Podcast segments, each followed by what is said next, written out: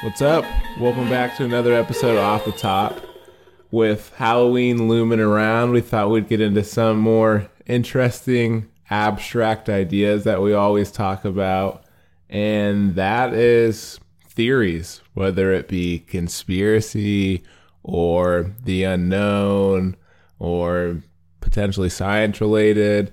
Uh, I thought we talk we are going to talk on some pretty interesting things that either you heard of, you haven't heard of. We're trying to pick some of the more obscure things that aren't so mainstream. So maybe pick something up out of this. As always, if you haven't already, like, follow us, share it. Uh, we really appreciate the feedback. And with that being said, we'll get into our first one.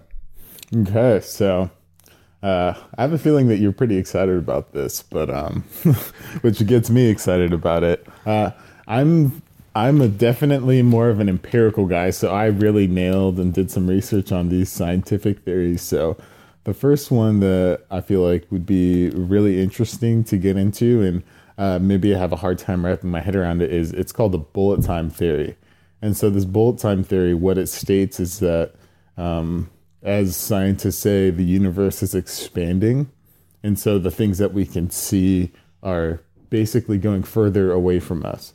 Um, and this theory, on the contrary, says that the universe isn't expanding, it's just time slowing down. So uh, if you kind of get your head wrapped around it, let me give you like an anecdotal thing. So instead of things traveling further away, the things that we can see are slowing down. So are we reaching a so where does bullet time come in? Are we speeding up so things are slowing down or just time itself is slowing down? So if you think about it, I mean, it's not like we can see the whole universe. Mm-hmm. Anyway, regardless if it, if it was expanding past our view or if it wasn't, or if it was contracting. We'd, we'd start seeing new things every light year. Like mm-hmm. a thing that was a light year away from our vision, next year we'll be able to see. But in this theory, it's saying that nothing's really expanding. It's just that the the time frame, the time space continuum of what we can see is slowing down. For instance, saying like, okay, so let's say that there was a you were sitting in a chair and uh, let's say you turn on the light and the light is slowly like going over everything okay. in this room. And so at first you can only see something five feet away from you. And then you see something that's six feet away from you and it's a toy car. And this toy car is traveling away from you. Mm-hmm. And so eventually, uh, depending on how far you can see and how far the or fast the toy car travels, you'll eventually not be able to see it. Instead of that being the case, um, this bullet time theory is stating that that toy car really isn't going anywhere. It's just that like that light, it's getting slower and slower traveling. So, so is that? So my what I'm thinking is the we have observed so much that we've hit a limit, not necessarily a limit, but we've observed so much that light itself is where we're looking at it's taking time to get there. So, like your example, the light turning on, like you see your room and it's slowly going over everything, and that toy car is way out there. So we observed that, and now we're at a point where we're seeing um, necessarily like kind of a where it takes light to get to a little bit longer well, I mean, that's always been been the case, and that's how we've like noticed different things in the universe as far as new galaxies or all that sort of things. Where I mean, what you can see is the distance that what you can see at, and so yes, now it's taking uh, time for light traveling either way um, to go through a whole bunch of like road, like a really long, windy road to get to our telescope, so to speak. Okay, okay, I like that one. That that one is very broad, but like I feel if I kind of s- settle in and think about that one, it's kind of interesting because it, it's saying necessarily that the world isn't expanding, but it's shrinking, staying the no, same. No, so the universe isn't. Uh, it's it's kind of giving a counterpoint to the universe is expanding at an exceeding rate. Mm-hmm. It's saying that time is slowing down at an exceeding rate because of dark matter. Ah. So basically, the more so um, I'm kind of into physics and space, and so there's uh, a principle saying that when something has more mass to it and more of a gravitational pull, that also is a gravitational pull for time. So that means that time slows down in certain places. So, for instance, a quick one would be um, in a black hole, there's something called an epicenter. And a black hole basically, uh, I mean, some people can go back and forth on how it's created, but pretty much what a black hole is, is an extraordinary like gravitational pull. So much so that there's this thing called the epicenter or event horizon on a black hole, which means that if we were watching a black hole and we threw something in the black hole, we'd see it go into the black hole really, really fast. And then the second it gets close to the black hole, it'll slow down to the point that we just see it sitting there at this event horizon point. And that event horizon point, uh, with that gravitational pull, it sucks up time, it sucks up, it mean, it sucks up light. So what that means is nothing is escaping it. But at the same time, time is so slow that that light is taking a long time to come to us and then eventually disappear. Disappear. Yeah. All right. All right. I like it. I like where we're starting. So I'm going to stick in the universe or, you know, expansion, not necessarily the observable universe, but the many worlds theory, something that you and I have talked about all the time. Many worlds theory basically states you wake up in the morning and you have a cup of coffee, cup of coffee. So in another world, you wake up and you don't have a cup of coffee. And this can kind of translate to stories you heard of people getting on, supposed to be getting on planes and they're late and that plane ends up crashing and they don't get on it. So basically, this theory is for every decision you have, there's a split off in an alternate universe or multiverse that something else happens or you didn't do it, which leads to completely different results.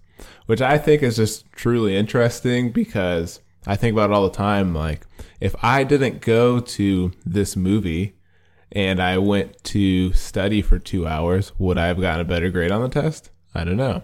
But in the same scenario, say I did go study and then I actually got distracted and went and had pizza. You never know what could happen. And I think it's just some one of those things that's fun to think about, to think about all the decisions you make in a day from waking up and putting on a certain pair of shoes or replying to someone a certain way. There's always an opposite that could happen. Or so let me challenge you in this thought process. What's the opposite of walking at five miles per hour? So say you're going a jog at 10 miles an hour, not 10, at 8 miles an hour. Wouldn't you say that that's just in, that's just a degree of traveling at five miles per hour? So, for instance, like let's say that I am walking at five miles per hour.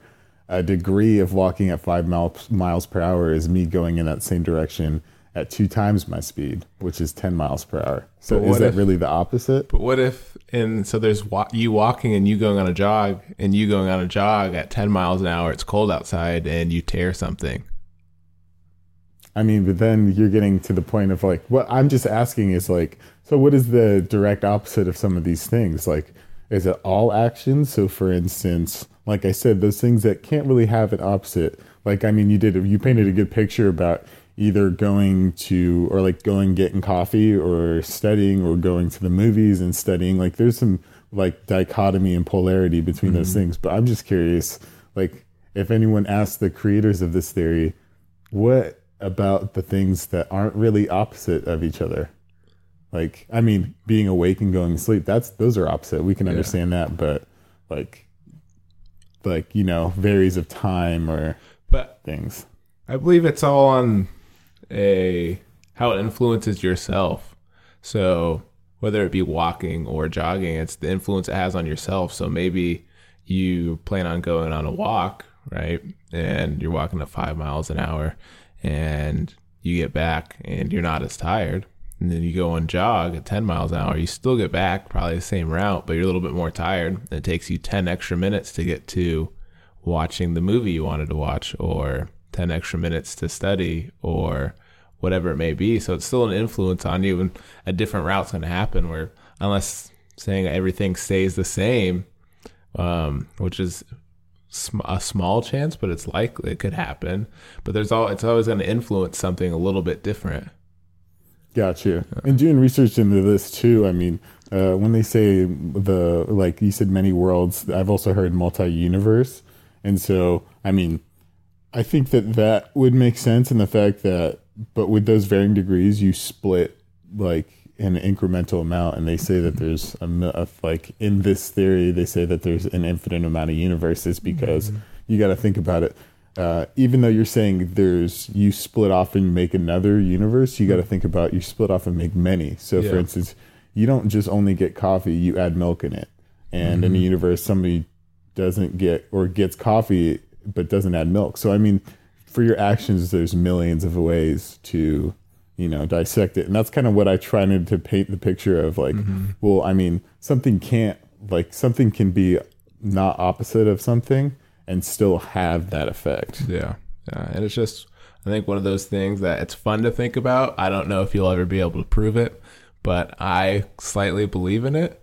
And I think it's just fun to think about all the decisions you make in your life from interviewing for this job, going on this trip, buying this item. And it's just fun to think about everything that you've done in your life that could have altered something.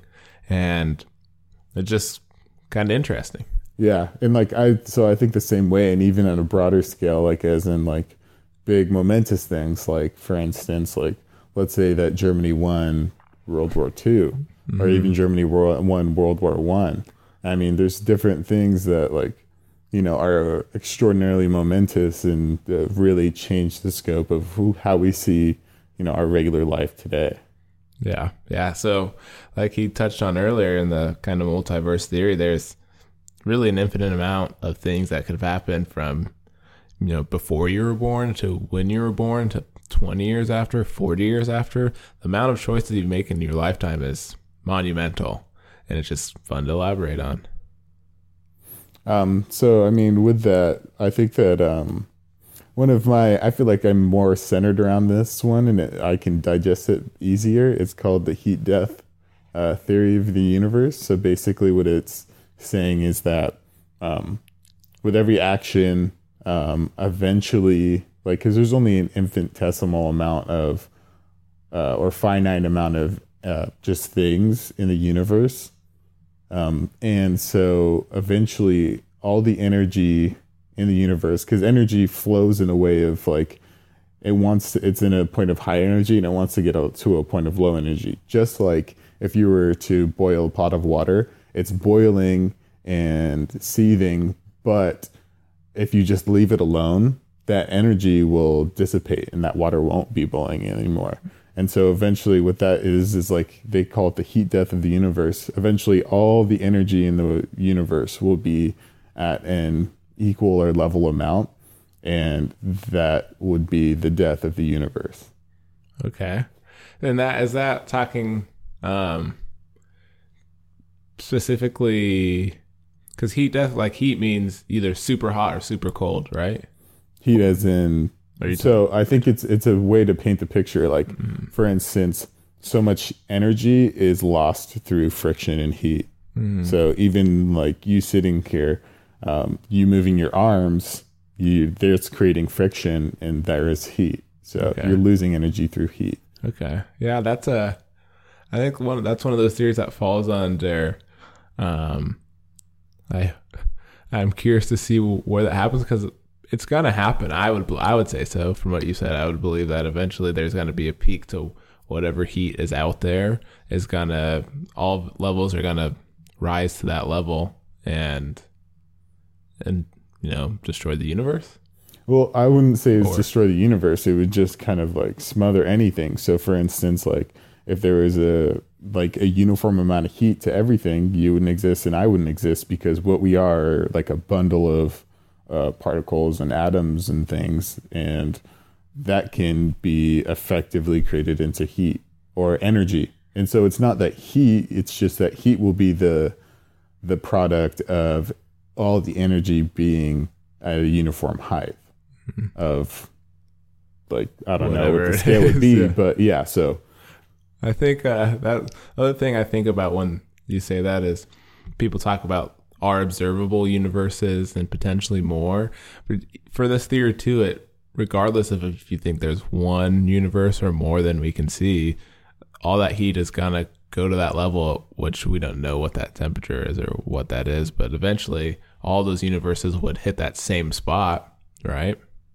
I mean, it could be billions of trillions of quadrillions of 10 years, but um, it's kind of going back to is like when you're talking about black holes, there's a, I can't think of it off the top of my head, but there's a theory that there's one black hole out there that is the reigning champion. That's 10 and 0 that is going around and black holes eat black holes. So there's one that eats one, gets a little bit bigger.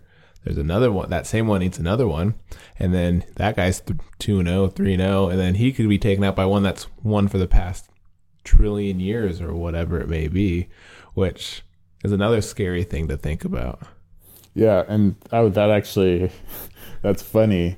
Uh, we didn't talk about this transition, but if I can, that's a perfect transition to a theory that I was researching as well that we could be living in a black hole. And and the reason why is that we're not sure what happens once something is digested into a black hole.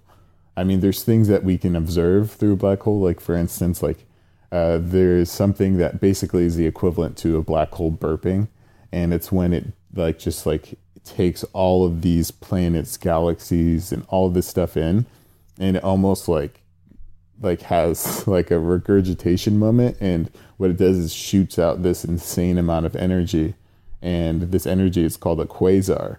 And so what these quasars do is they'll just go for like thousands of light years and millions of light years and just destroy whatever's in its path um, but I mean, that's something that we can observe from a black hole, but we don't know what happens when something fully gets into a black hole, or if like gradu- uh, gravity like restabilizes and um, things of that nature. But that yeah. that was just the most perfect transition I've ever uh, saw. Yeah, just equally terrifying that um, we could be in a black hole and have no clue, or we could be looking at black holes and figuring out you know the monstrosity of what they do, the damage. Like I like to picture black holes as you know the sixth grade bully walking around, and you know he's wrecking his shop, and the little middle school or the little fourth graders, and then comes in Chuck Norris, right? Chuck Norris handles this dude. And then something bigger and badder handles Chuck Norris. And that guy reigns the world for as long as it goes on.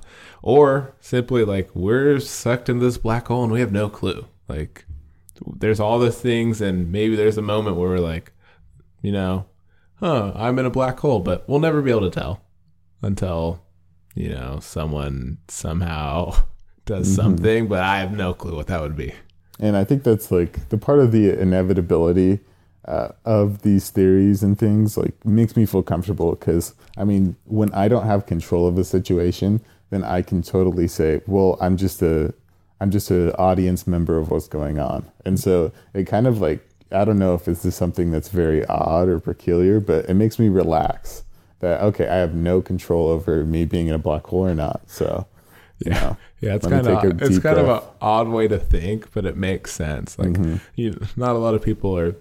I, know. I mean, you're probably not thinking about it every day, but like when you come back to it, it's kind of a obscure thing to think about. Comfort in a black hole. No, oh, yeah. well, not even that. Just like whenever I'm like stressed out, I'll like uh, research something about space or something, and once I get like basically the thought process of you're really, really, really small, and you're on the like you're existing for a very, very short amount of time, relatively then I'm like, oh, okay, well, it's not that big of a deal. Whatever happened, like yeah. I'm not gonna exist, in a blink of an eye yeah. relative to what's been going on. Yeah.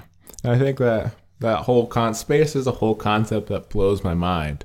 And talking about blowing people's minds, this one is called MK Ultra. You guys have probably heard about it. It's in Stranger Things. Um, I kind of did some more research and it's found it on the Smithsonian. And basically, MK Ultra ran from the 1950s to 1973 and it was a CIA mind control experiment. So they were using human test subjects and various chemical and biological materials to see how it changed people's behavior and potentially control minds and what it did to the human psyche. Um, and I think it's one of those things that you 1950s to 1973, that's a 23 year gap that it was under wraps until someone noticed probably in the early 70s, late 60s that it's just so bizarre to me that people were just being tested on to, you know, see if they could have their mind controlled or what that may be. Yeah, and so first off, when I when you t- said MK Ultra, I was like, okay, and I did some research about that, but not recently. That was like I had like this conspiracy kick where I was just kind of like looking at every which way, but uh, I think that arbitrates your the premise of it being a theory because it has been proved and mm-hmm. it, it, was real and there's documentation about it. But yeah, it's super it's super odd and um, it's almost uh, unreal or you you naturally hear that and you say like if somebody says yeah the government was experimenting on human beings on how to control minds you'd say that's something that is spurious or plausible but false but I mm-hmm. mean, it's one of those things that paints a picture of no, that actually happened. That's yeah. pretty.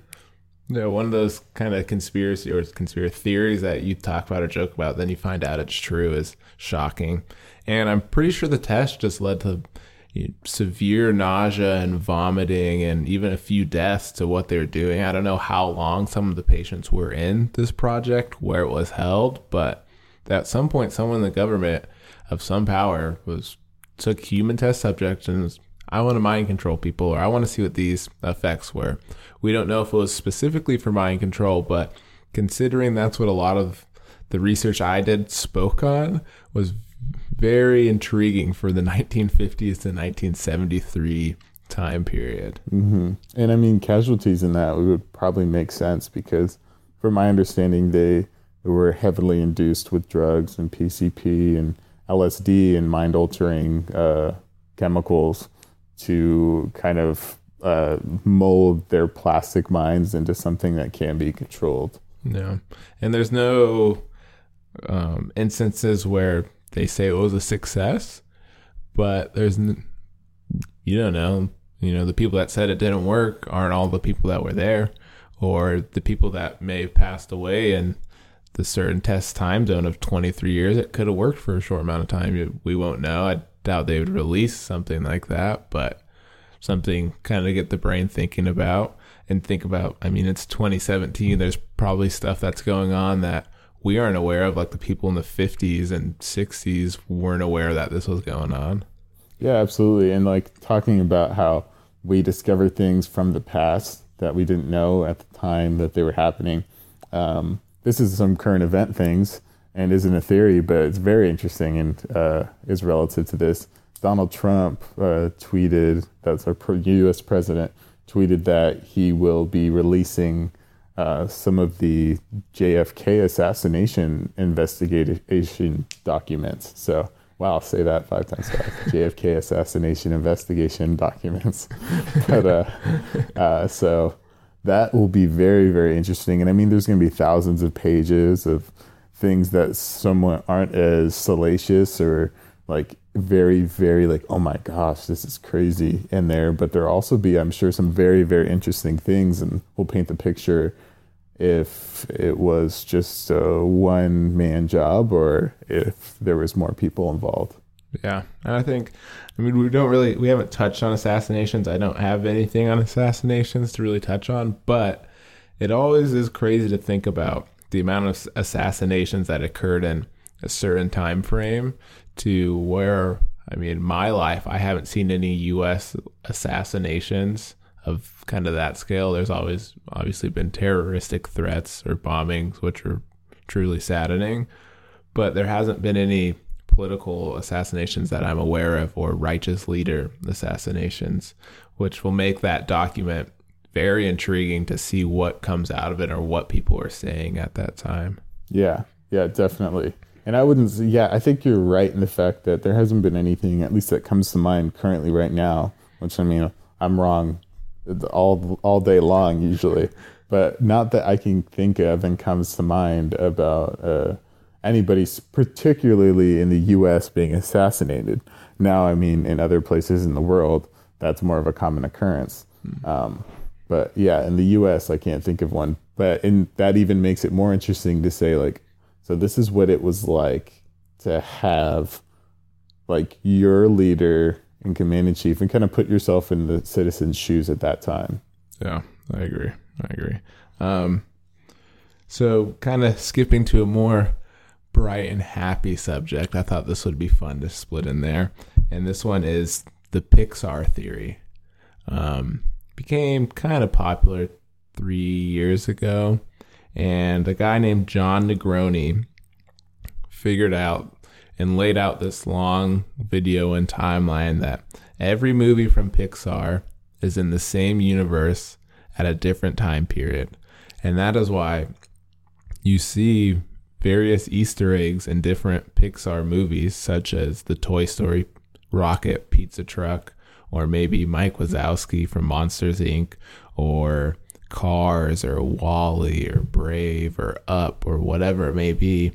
Um, as different as they are, it is all along the same timeline, with the first one being Brave, um, which is the, obviously the oldest one, and you'll see um, drawings in there of characters from Monsters Inc. and various other Pixar movies, and then that goes on to um, Up is somewhere in the middle, where if you've seen the movie, he puts on a a talking or speaking collar onto the dog so that the animals can talk, and then it progresses to you know uh, Monsters Inc. being the last one. It's a really interesting theory, and it's kind of fun if you're a Pixar fan to understand that these Easter eggs have kind of linked up and it makes sense. I would check out the video. It's a lot. It's like 20 minutes long, but it really, from my childhood perspective, was really cool to see how all of these link together, and it's super detailed on how that worked. Yeah, I mean, I think that those theories are like always cool, especially when you have a childhood connection to them. And I mean, absolutely plausible to have a universe that Pixar has fostered to incorporate everything in them. So yeah, I mean, as far as theories go, that's the one that I could hop on board the quickest. yeah, I think the one that kind of got me too is I would have figured WALL-E was the last one, but I think WALL-E is somewhere before Monsters Inc. So there's this world of trash and whatnot, and then I can't remember exactly in the video, but then that translates to Monsters Inc. where the world is being cleaned up and these monsters are kind of quote unquote running things and going into these doorways, which are alternate universes or a multiverse, right? You open the door and you're going into um, a child's room, wherever it may be, or a different time period if you see from some of them. And that's kind of kind of wraps in what we talked about earlier, but um, very interesting to think on what Toy Story could mean to things, or you know, mm-hmm. cars, or what that may be. Yeah, exactly. Or like trying to relate. So Cars was going on when this story was going on. Yeah. it's like, you know, you can get really in there. Yeah, yeah. Mm-hmm. Um, I guess I can go with another one that's uh, I thought it was kind of funny and obscure. I'm not a believer in it, but that Shakespeare was someone else. What do you think about that? Can you elaborate? Because I mean, I could be someone else. So there is little biological proof that Shakespeare was around. Not a lot of outside documentation that he ever showed up or um, premiered in certain play or was at his certain playwrights or was in certain societies of culture back then. And a lot of people around that time were kind of in that playwright theory, such as like Francis Bacon or Earl of Oxford. So they believe that Shakespeare was, I think, one of those kind of how authors do like pseudonym names or different names where they didn't want to be known as that person and were writing under that name. I mean, that's definitely a, a possibility, and it's happened before. Um, uh, he's escaping my name right now, but uh, I I was talking to somebody about how uh, somebody who I, I don't want to like speak out of like context and like confuse people, but there was somebody who was a famous author who had a ghost name or a pseudo name that he used to write books. So that's a totally understandable. But I mean, as far as first blush, somebody as venerable as Shakespeare and well respected and is a household name pretty much. It's it's hard for me to say, yeah, that person that I thought existed doesn't exist. And granted, like there's no photographs of him, but I mean there was no photographs of anyone back then or, you know. Sweet life paintings back then. Mhm, Yeah. Yeah, so I think I just thought it was kind of interesting. I, I'm I've seen a few Shakespeare plays, and obviously had to read it in high school, but just one of those things that kind of gets your mind thinking if you do the research or whatnot that there's little biological proof or that he wasn't in some other society or doing something at that time. But I mean, if you're addicted to the craft and he's just living in the basement of his mid-century colony home, you know, maybe that's what he was doing. Yeah, true that. So to backtrack a little bit more on uh, somewhat of the the Pixar universe. So uh, I mean, I feel like this is gonna just like you know, give me utmost street cred with all my Star Wars geeks. I'm actually wearing Star Wars pants right now, believe it or Yes. not. Yes, yeah, yes. this can be confirmed. but uh, so there's a theory that um, in the Star Wars universe and uh, those those series uh, that Jar Jar Binks was the ultimate Sith Lord. And you're laughing because I think you probably have heard of this, or maybe I've even mentioned it on a some weird sugar high rant of mine.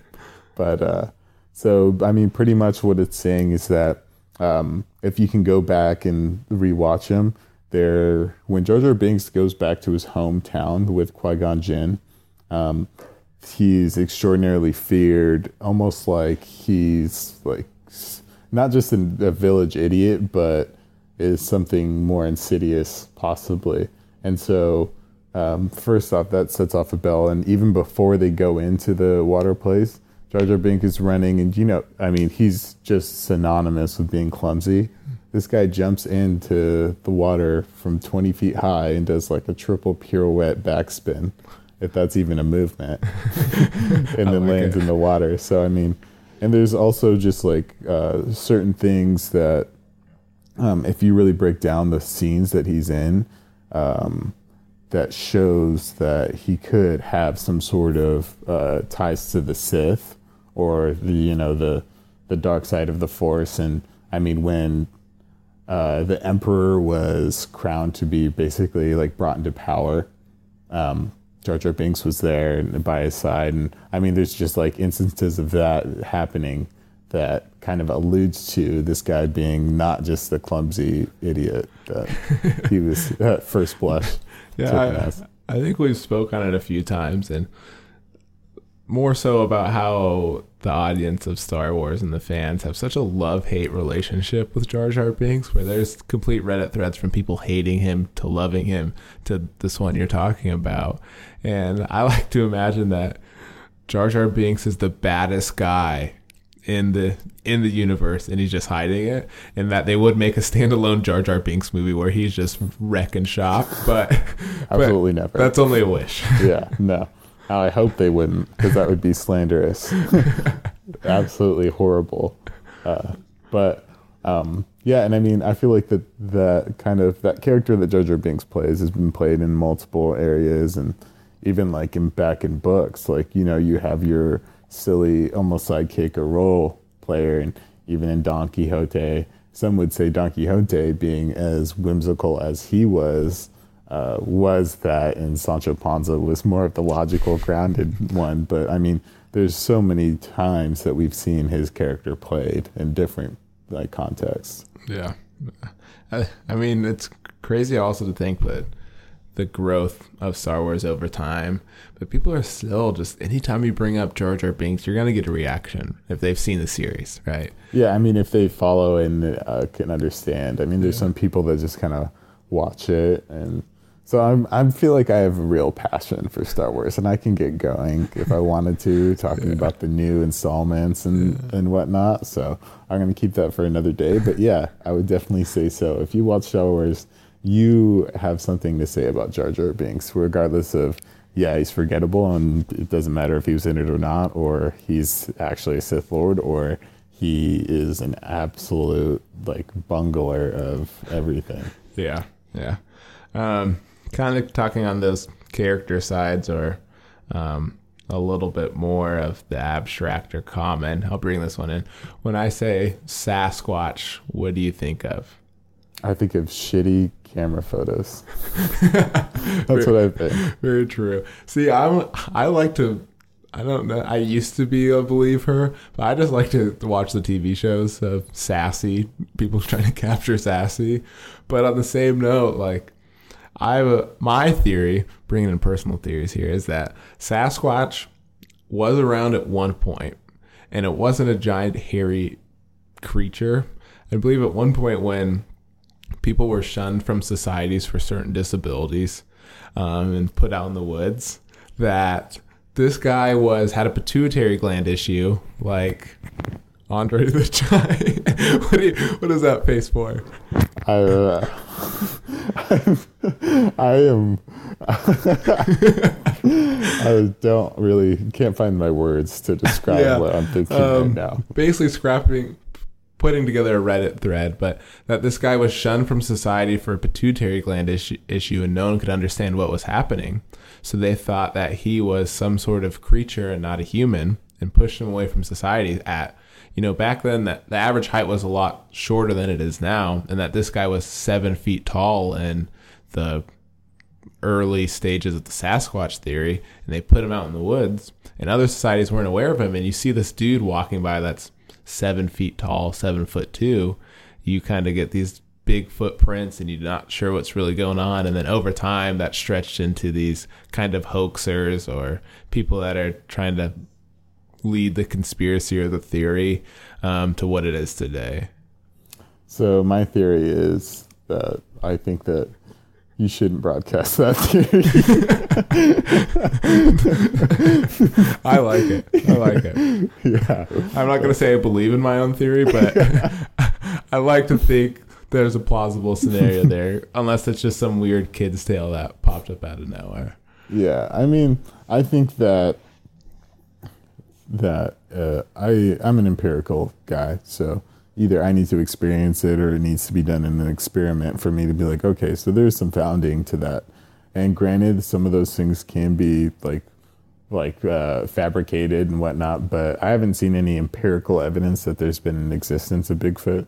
I mean, if you empirically believe that uh, the camera phone shots from from your Nokia, your first Nokia phone, or is enough yeah. to let make you believe in Sasquatch, then like good for you. But yeah. I'll, I'll wait. I'll yeah, I'll be waiting. I'll wait on it too. Um, but that's our first installment right there of just kind of odd theories of things we've talked about, we haven't talked about. Kind of gets the mind going. Uh, we really have fun about it in our free time. And there's some theories that we'll eventually talk on that we really either disagreed on at one point or really were on the same track on. Uh, we look to do this kind of recurrently, so just go ahead and leave some feedback about what you thought about the episode, or maybe some theories you have thought of that we can look into, as abstract as they are. Um, and we'll look into them and get back to them at a certain point. But thank you for listening. As always, you know, share, follow, like us and uh, that'll do it. Thanks, guys.